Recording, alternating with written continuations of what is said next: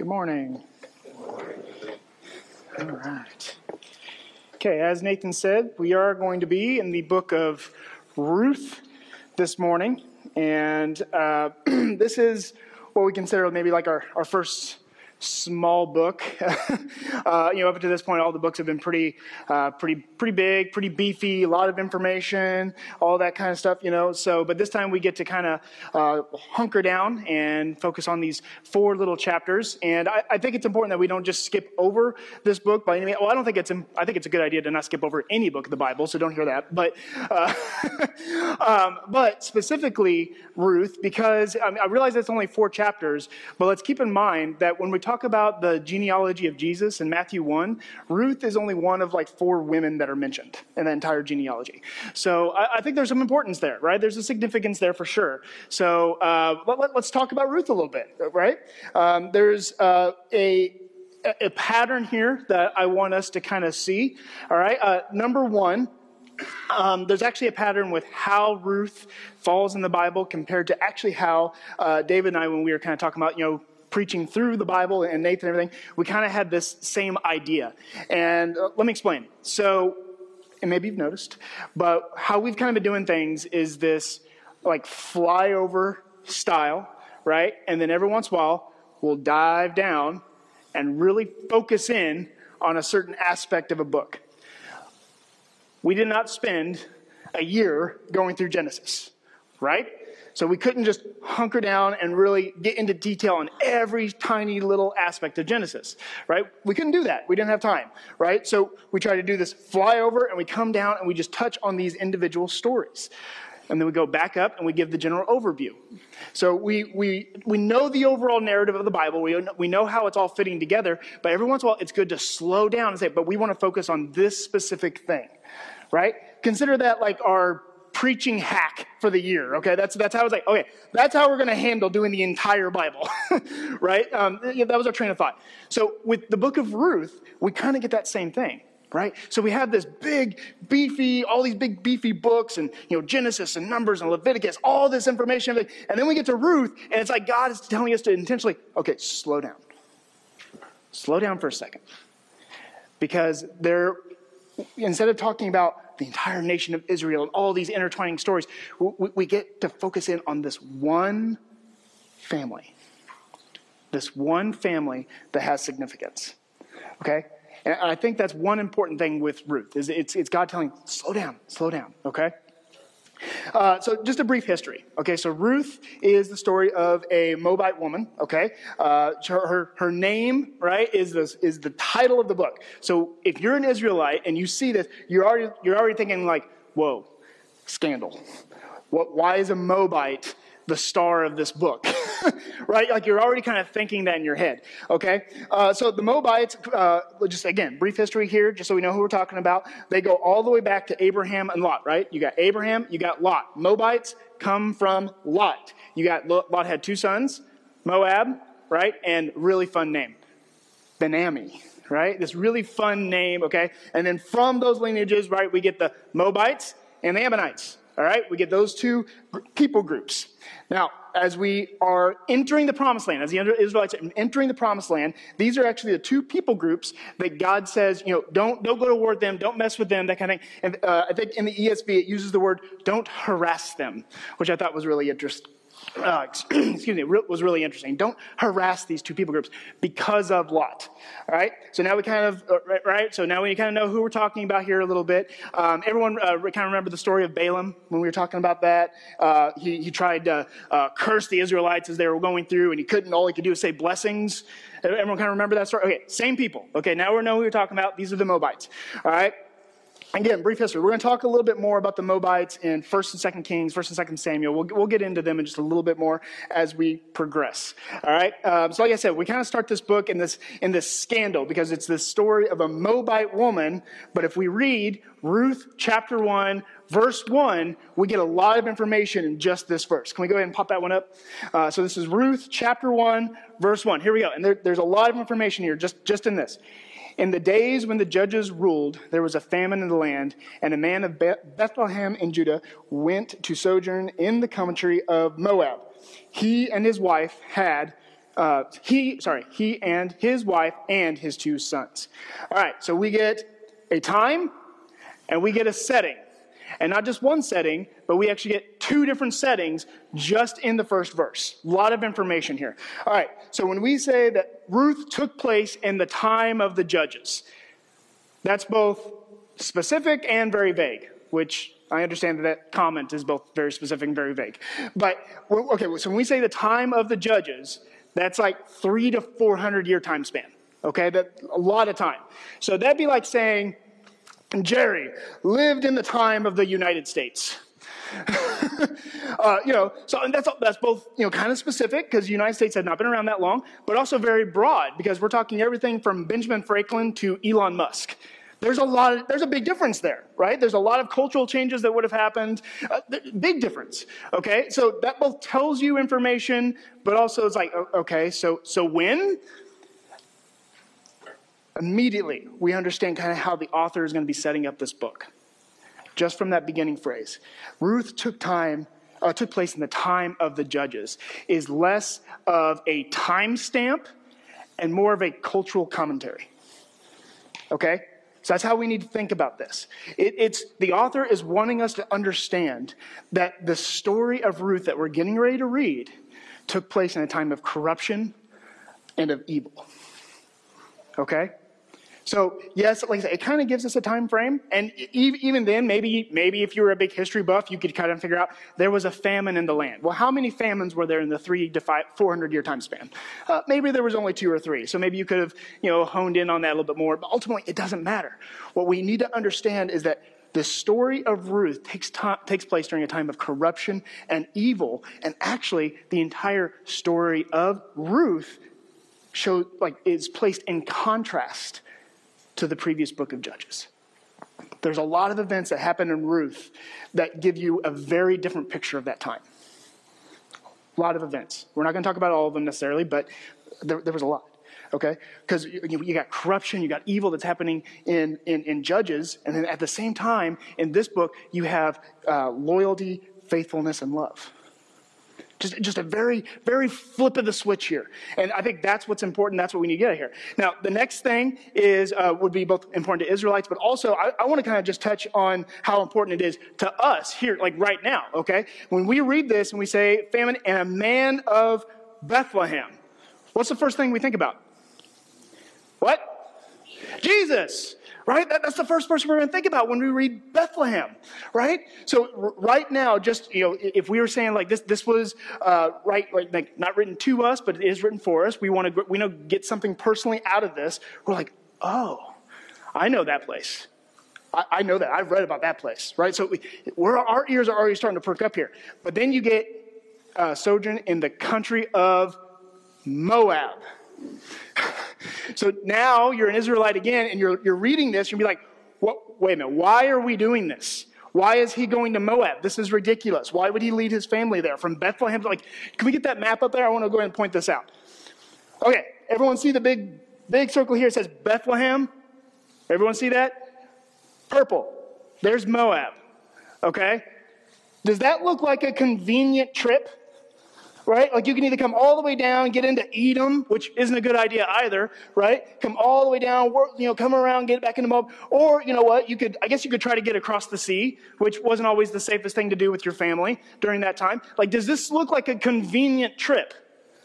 No. The answer is no, it's not a convenient trip. And even if it was a convenient trip, why would you go there? Right? The Israelites and the Moabites weren't exactly buddies.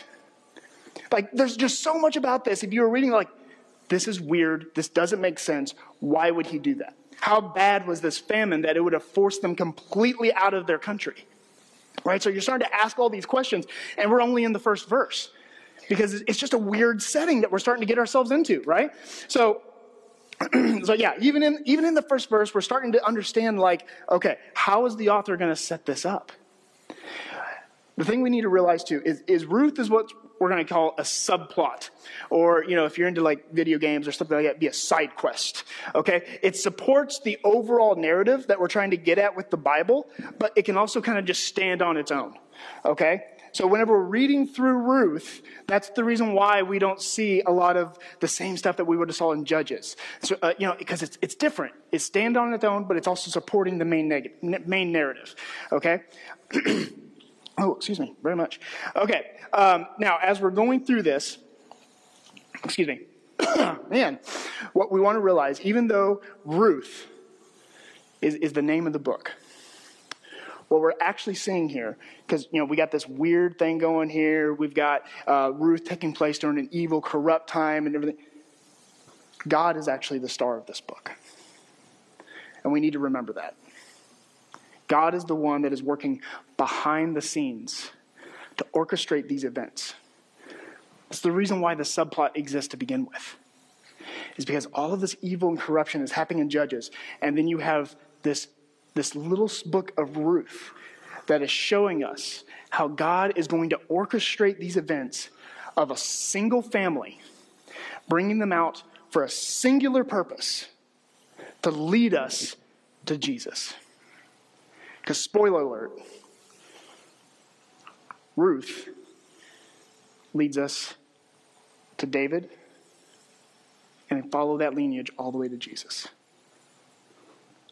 And we see God, like I said, orchestrating these events to pull out this family to make this happen. In the midst of evil, God is working everything for our good.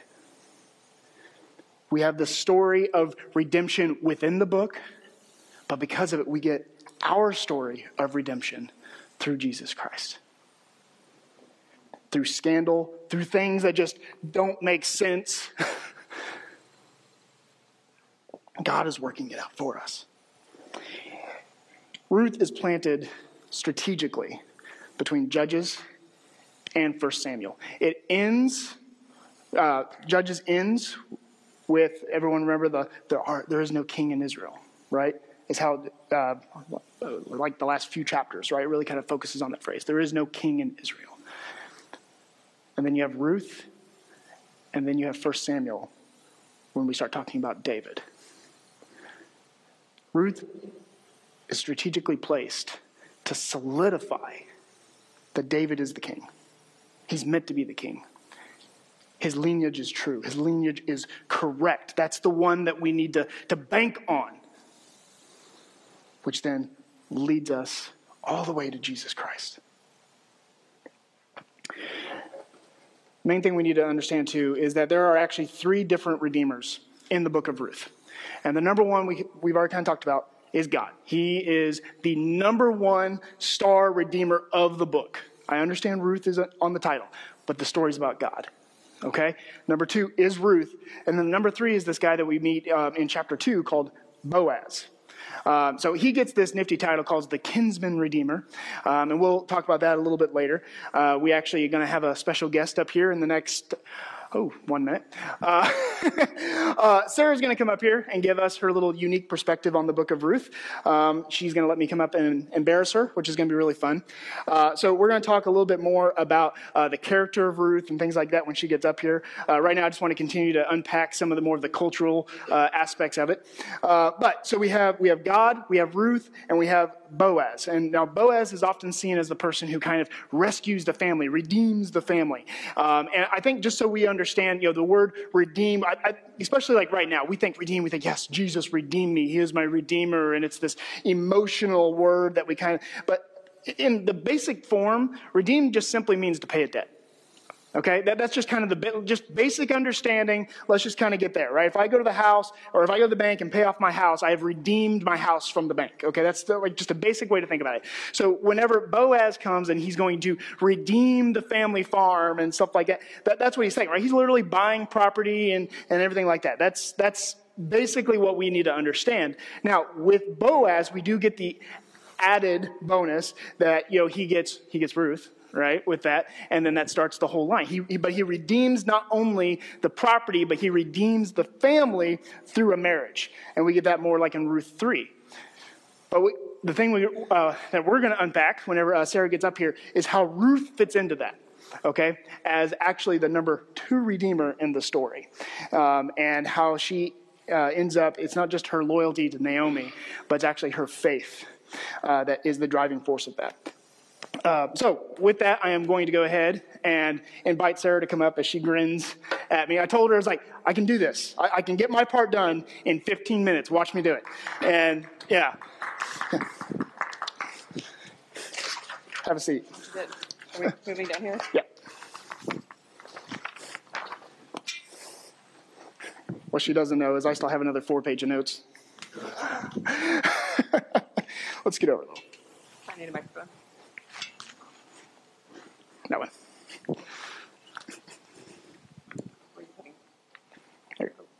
need? Yeah. All right. Everyone invite Sarah up again. I'm going to sit down. I was tired. All right. Hi. Hi. You ready for this? Sure. Yeah, should be. All right. Okay, so um, what was it, about two or three years ago um, is when you probably first r- really read through Ruth, right? And uh, so what was, what would you think was your first main, main takeaway there? What was your first overall impression the first time you read it?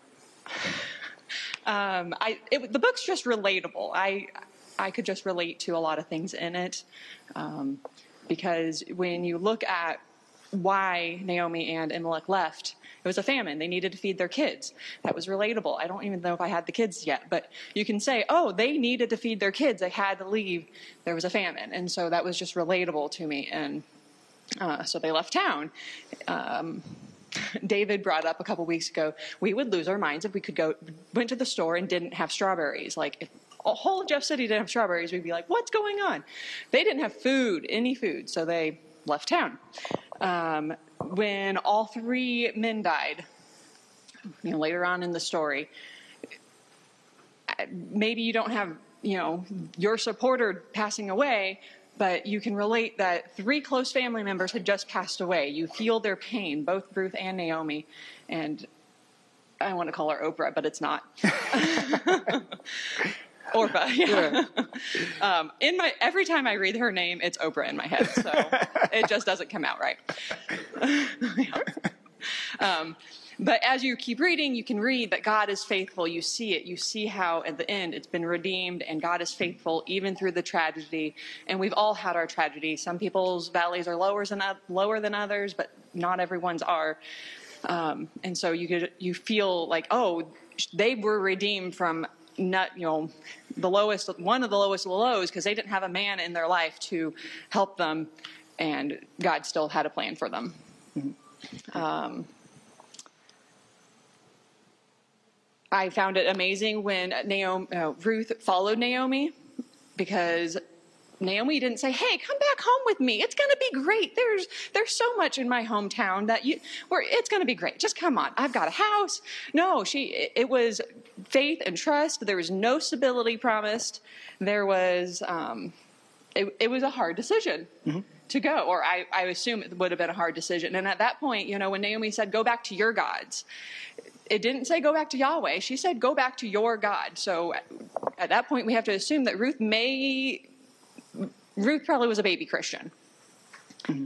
Um, yeah. I think it's it's good to you know take the time right here maybe to unpack that a little bit because uh, you know we were talking um, what you said you know Ruth was a, a baby Christian and we, and there's actually in Ruth one at the very end there like around verse 17 uh, when they're when Naomi is kind of making her final plea like go go back don't follow me and everything there's that so God's mentioned a couple times in there but both names are mentioned right? And I, I think uh, uh, Tara Lee, right, from Bible kind of mentioned this, um, I, I, think. And so it, it, this isn't like some groundbreaking thing that Adam and Sarah figured out and now we're Sarah. It's, but it's important enough that it's important enough to repeat, right? So it, it was this idea like you go back to your God, go back to your God, but then also Ruth said, your God will be my God. That, but he, they're using the term Elohim, right, which is like the generic God, the person, the deity, everything.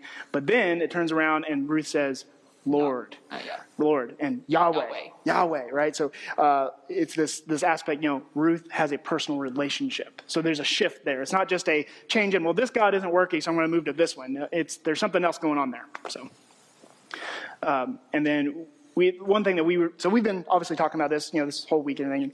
Uh, one thing that we talked about is like, okay, so how did Ruth get there? Right. Um, and we didn't want to pull something out of the Bible that wasn't there. Um, but you could assume that either that one of the um, her husband, her brother-in-law, or her father-in-law or uh, Naomi were pouring into her. The whole, all four of them were pouring into her, but probably in the end, it was only Naomi pouring into her. So maybe Naomi didn't think she was doing a good job, saying, "Hey, oh, you don't believe me? Go back." But there was a seed planted, and Yeah. that took root, root in Ruth. Yeah, and yeah, I mean, and, and Ruth doesn't. Uh, the book Ruth does not dive into that. It doesn't really unpack that for us or anything like that. But there's a change. But th- there's a change. There was yeah, your God, and then nope, I'm following your your God. yeah. There's there's there's definitely a faith thing, which uh, then is what we see the rest of the book follow that Be- because of a heart change, because of a change in faith. We see Ruth's actions change to match that, right? Um, so, so what changed this time? When you read when you read it through this time, as opposed to two to three years ago, what changed? Um, this time, I really liked how we just read Judges. You know, we read there's so much context back, background context that was added that you know oh in the time of the judges the first time didn't mean anything to me. Now it means so much more of that was it wasn't an easy place. It, the, yeah, you kind of touched on that already though. It was the corrupt corruption was happening. Um, and then i wanted to scream you're leaving? What? But you, again you mentioned that too but i'm like why are you leaving? It moses said do not go. Yeah. and you're leaving. And you have two sons that are going to need a wife. Where do you think they're going to get the wife? Um, so Yeah. reading it in conjunction with judges was different this time. Um, oh and we already talked about that one. Which one? that that paragraph so i'm good you brought that up earlier. Well, you know, notes are meant to be broken, as they say. uh, uh, okay. Uh, all right. Uh, so the real reason why, you know, obviously I got you up here is um, I don't know if anyone notices, but I'm actually not a woman. Um, but my wife is. Uh, weird how that works. But uh, so from a, from a woman's perspective, that's that's really what I want to get here. What, what do you see as like one of the significances of the book? that God did not promise roses and sh- sunshine, happy days all the time. He he said, "I will be by your side." And Ruth um, follows Naomi, but also leans on God for that. Um, we have to trust in His promise that He will be with us. Um, he will be our guidance and to follow the Holy Spirit. It doesn't specifically talk about the Holy Spirit, but with everything that's been going on, all the mundane events, the little events that took place, like the Holy Spirit was leading them and and it's a um, at every turn, every at the end of every chapter, I think is what Tara Lee says. But Ruth and Naomi we come back together and they praise God for the small steps, everything little. They didn't know when she went in the field that Boaz was going to find favor in her, but he did. And so just all the mundane small steps, but um, that God. God provided when they were they lost all three men in their life, and God still provided and brought them up and gave them one heck of a genealogy. Yeah. uh, just kind of follow up with that. So, what would, if you were like wanted to say, this is the direct message I wanted to give Hannah, like, She didn't hear that. yeah, no, she didn't. Uh, but you know, to give to Hannah or you know any other you know mother to daughter type of relationship, that kind of thing, like, what what would you want them to hear there? That Ruth is a noble, noble character. It's someone you can look towards and um, learn from. She chose the hard path um, and was greatly rewarded. I'm not saying the hard path, you have to have a hard path to be rewarded, but she didn't choose the easy, easy path of just going back home to her mom and dad and her gods where she knew people. She could have probably easier found a husband potentially. She chose the hard path of going away, not knowing anyone, potentially never seeing her family again, and she was rewarded. Um, yeah. But you mentioned, you know, the idea of the noble character, and I know that was part of our discussion was this idea of uh, noble character, but um, what was uh, virtuous, right? We're Yep. the virtuous woman and everything. Um, and what, what was really cool that, and actually this was just this morning that I kind of made this connection, was uh, so Boaz, when we first get introduced to him in Ruth 2, uh, he is uh, described as a worthy man. And the the the, time, the other time that we hear that particular term is actually back in Judges in the story of Gideon, and it's whenever uh, maybe you remember this or not, but uh, it's that phrase "mighty man of valor." Mighty, mighty, ooh, wow, mighty men of valor, because at that point it was plural, um, and it was you know this term of endearment and everything, right? So the the, the word there is actually um, Gibor And whenever we, Boaz is described as a worthy man, it's actually the same language, it's the same term. Uh, so, this idea of mighty man of valor or a worthy man, it's, it's the same language. And then here's the really, the, the really cool connection here is the virtuous woman is also it's the same language. It's all the same language there. Uh, so you know, God's kind of making this connection there, and which is directly connected with um, uh, Proverbs, Proverbs 31, 31, right? So now I know you wrote down a few scriptures from Proverbs 31 that you wanted to just kind of talk about real quick. So. All right. So I defined virtuous woman because I, I, I, needed that in my world. And so virtuous just means behavior, behavior showing high morals. Um, and so we've got a, the it's a, a slide. That's slide. what I'm trying yeah, to go to. Proverbs 31 right. slide. So if you look and just go read Proverbs 31 at the very beginning, uh, read Ruth and read that, you're like, well, Ruth doesn't show all those. And no, Ruth does not show all Proverbs 31 virtuous women scriptures. She doesn't yet. I believe by the end of her life, she probably, or she does. Um, but at the very beginning, she does not. There are definitely ways that she does. Um, it's not there. Um, she rises. She rises while it is yet night, and provides food for her household and portions for her ma- uh, maidens. She provides food for Naomi over and over. She, hey, go to this field. She she works hard. She um, provides. Um, she has strength to persevere because I'm not sure I could do everything she did. Uh, she just keeps going, keeps going. Again, we've kind of talked about that. Um, she's showing a willingness to help the needy and the poor. She was needy and poor, and she said, "Oh, I'm still going to help the needy and poor." It's not. She didn't just sit down and whine and say, "Oh, poor me." Um, she took she took charge of it. Um, she uh, she didn't leave Naomi ah, alone when she was stuck to give her. Uh, she, yeah, Naomi would have been stuck had Ruth. We didn't touch on that. Naomi would have been stuck if Ruth didn't go with her. She didn't have any a husband and she didn't have any sons, so there would have been no one to care for her. Uh, so Ruth stuck by her and also gave her a grandson in return, mm-hmm. um, and provided her food and was her redeemer. Yeah. Yep. Yeah. A different. Uh, we, I want to go back to this. Um, Boaz, when Boaz is talking about Ruth, he only talks about her character, her strength. Her, um, he praise, praises her for her work. Ruth could have talked a different way, dressed a different way the whole time. She knew she needed to get a husband, but that's not what what she did. She just um, continued to work, worked hard, um, kind of stuck to herself a little bit, um, yeah. and and yeah, that's what Boaz talks about, or the author talks about, was just her heart, how she shows it, mm-hmm. and allows God God's work to be done. Um, yeah, so there's the slides that Sarah just kind of or the, slide, the, yeah, the, scriptures, scriptures, that I thought yeah. helped define uh, Ruth. Yeah, and not all Proverbs 31 does at the beginning. Right, but these are just the specific ones, right? For sure. So, um, so yeah, is there is there any other just final thoughts that you wanted to touch on, or?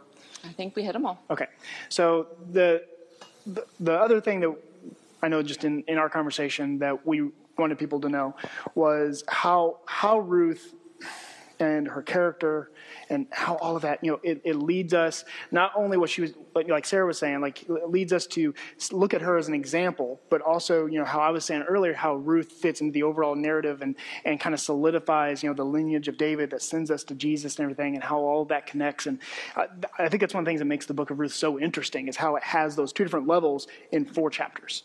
Uh, it, it's, a, it's a powerful book in that way. Um, you know, we see um, just through her character, through all of that, we see you know the love, the faithfulness, the, the all that kind of stuff, the, the kind of character that you know we would like to see in ourselves and everything. But we see it in the midst of chaos and you know corruption and evil, and we you know we see all of that, and it's it's this direct point of how redemption works, right?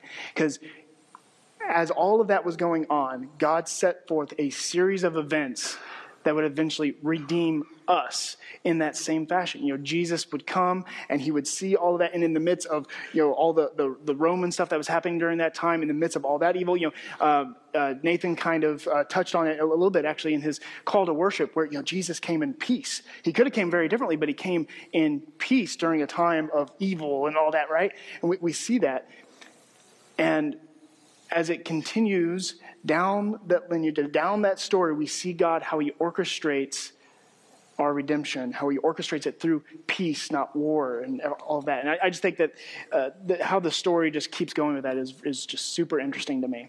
Um, and so uh, we wanted to leave with this idea of how uh, how, to, how to practically apply what we what we learned from Ruth and uh, you know, apply it practically, right? So um, that's with the story of Ruth and Naomi and how they interact, right? So Naomi was pretty hopeless. Oh yeah. Pretty hopeless, right? And she, yeah, and she may not have been right at the beginning, losing your husband. Okay, well, I still have two sons, and then she lost both sons. Yeah. Well, she changes her name. She, oh, Mara. To Mara, right? Means uh, bitterness. The bitterness, right? And Ruth, Ruth stuck with her mm-hmm. through all of that right? Yeah, she might not have been a very. I never thought about it. She probably wasn't a very fun person to be around at that point. Uh, probably not, for sure.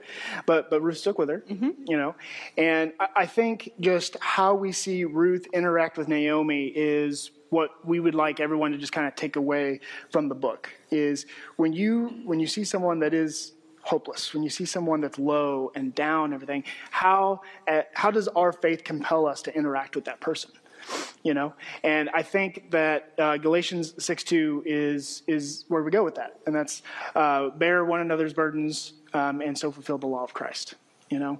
And so when, whenever you're thinking this week um, and you're, you're praying for someone and someone comes to mind everything you, are praying with them how, and how else do you, do you bear that burden with that person? You know learn from ruth. You know ruth obviously took major action in how she, she bared that burden. Uh, but you know, ask God. Ask God how you should help and bear that burden with someone else. Uh, it doesn't necessarily mean that you need to move to another country. Uh, uh, you know, ask Him. He's, he's going to be able to help you through that through His Spirit. So, uh, well, Sarah, thank you. We're going to go ahead and transition this out to a time of uh, response. So, thank you for coming up. Let's go ahead and move this out of the way, too. Yeah.